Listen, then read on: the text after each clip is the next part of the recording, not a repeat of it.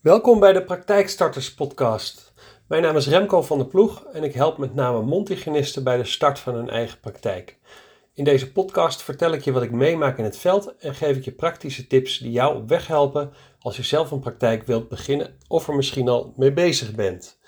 Deze week uh, wil ik het hebben over het starten van een praktijk en of je dat nou samen of alleen moet doen.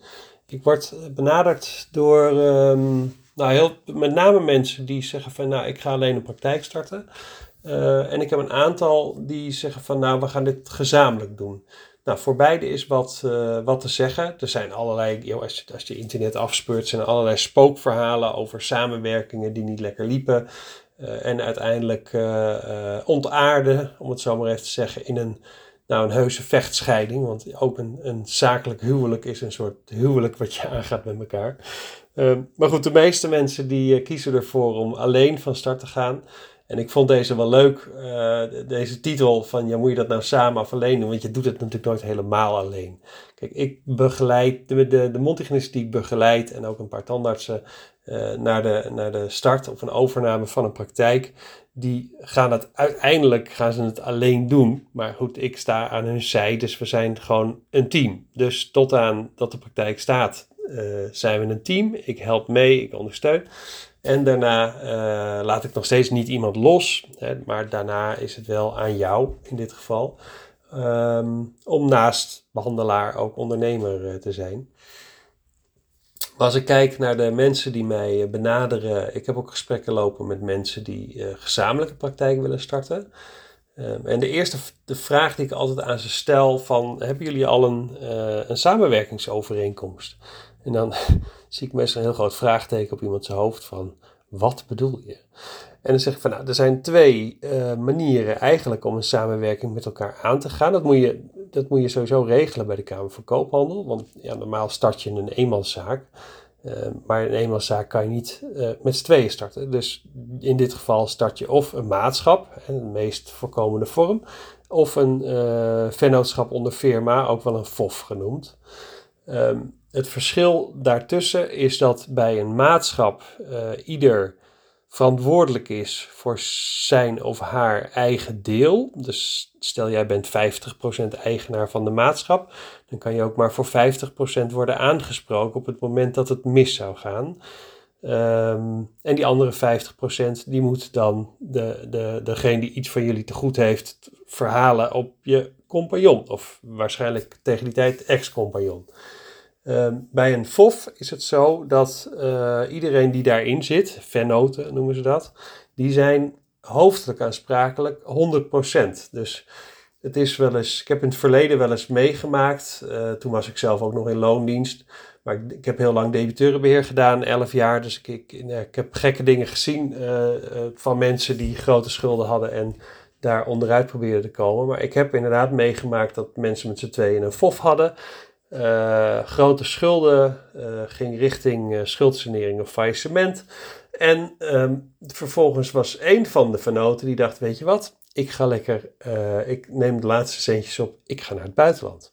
Nou, in dat geval, als die persoon dus niet meer vindbaar is, dan um, kunnen de schuldeisers dus alles verhalen op de over, achtergebleven persoon. En dat is het nadeel van een FOF. Dus niet voor 50%, maar dan gaan ze gewoon voor de volle 100%, maar dan nog op één persoon in plaats van twee. Maar goed, in, in de mondzorg zie je niet zo heel veel FOFs voorbij komen. Komt wel eens voor hoor, maar niet heel vaak. Dus de meeste mensen beginnen de maatschap. Nou, dat is niet heel ingewikkeld. Je gaat naar de Kamer van Koophandel en je begint samen de maatschap. Tot zover is het heel simpel. Maar wat ik altijd zeg, kijk, nu is het, ook dit, het, ik, ik vergelijk het met een relatie. En ik roep altijd als grapje, elke, nou ja, niet, ja, dit is ergens ook wel waar. Elke relatie is in het eerste half jaar fantastisch. En misschien wel ook wel in het eerste vijf jaar of tien jaar, maakt niet uit, alles fantastisch, prima. Maar elke relatie kan ja, kan stuk. Uh, dus je gaat je toch eh, na, na een half jaar of misschien na vijf jaar of wat dan ook irriteren aan een paar dingetjes van een ander. En dan is het de kunst natuurlijk aan jou om daar ja, om dat gewoon zijn plekje te geven en te accepteren dat iemand gewoon dingen ook anders doen, doet dan dat jij het zou doen.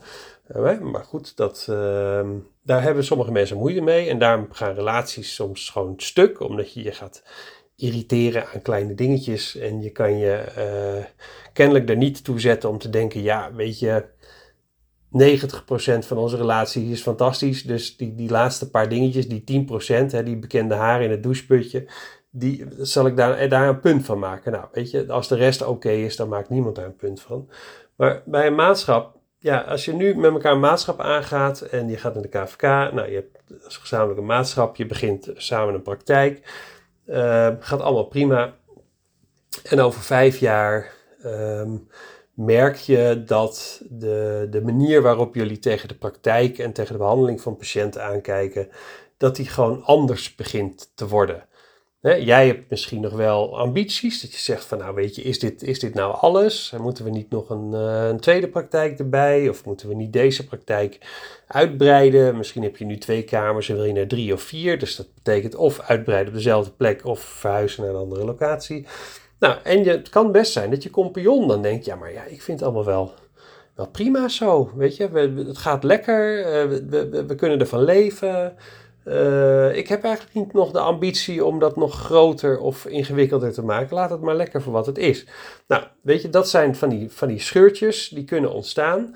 Ehm, nou, in dit soort situaties kan je twee dingen doen. Of jij krijgt de ruimte om iets met jouw ambities te doen. En misschien niet in deze praktijk, maar dan zou je er nog iets naast op kunnen zetten, mocht je dat zou willen.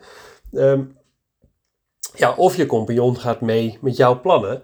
Ehm, maar er moet uiteindelijk iets gebeuren. Nou, in dit soort situaties komt het geregeld voor dat je er ook eens niet met elkaar uitkomt.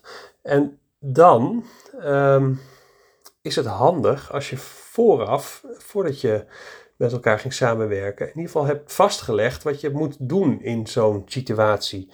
Want ja, als je besluit om de maatschap te ontbinden en uit elkaar te gaan, dan moet er een document zijn, een maatschapsovereenkomst, waaruit blijkt hoe jullie uh, ook financieel uit elkaar gaan, maar ook hoe lang iemand nog daar blijft werken en dat soort zaken. En ik heb situaties gezien waarbij de maatschap dus was, was opgericht heel veel jaar terug. Maar eigenlijk er niet een hele goede, ja, ik noem het maar een exit-strategie was bedacht. Dus oftewel, een van de maten die wil weg.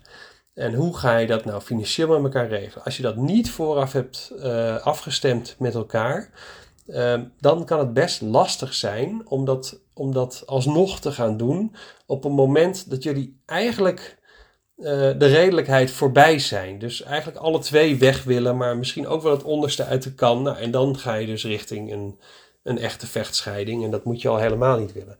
Dus ja, als jij een maatschap met elkaar begint, is het begin van een leuke, spannende tijd. En alles is nog leuk aan elkaar. Um, en ik heb het over zakelijke relatie, maar het is, het is heel vergelijkbaar met een persoonlijke relatie. Uh, dan nog is het goed om wel met elkaar een overeenkomst op te stellen voor die maatschap. Uh, waar ook in staat wat er gebeurt uh, op het moment, of wat jullie moeten doen op het moment dat jullie ooit besluiten om uit elkaar te gaan. Want als het is vastgelegd, dan is het voor iedereen duidelijk. Kunnen geen vragen meer over zijn. Het staat gewoon op papier. En je moet het één keer deze oefening doen. En dan is het ook klaar. Dan ligt het vast. En hoef je er nooit meer naar te kijken. Tot het moment dat je uit elkaar zou gaan, ga je niet uit elkaar, prima. Dan heb je hem misschien voor, voor niks uiteindelijk gemaakt.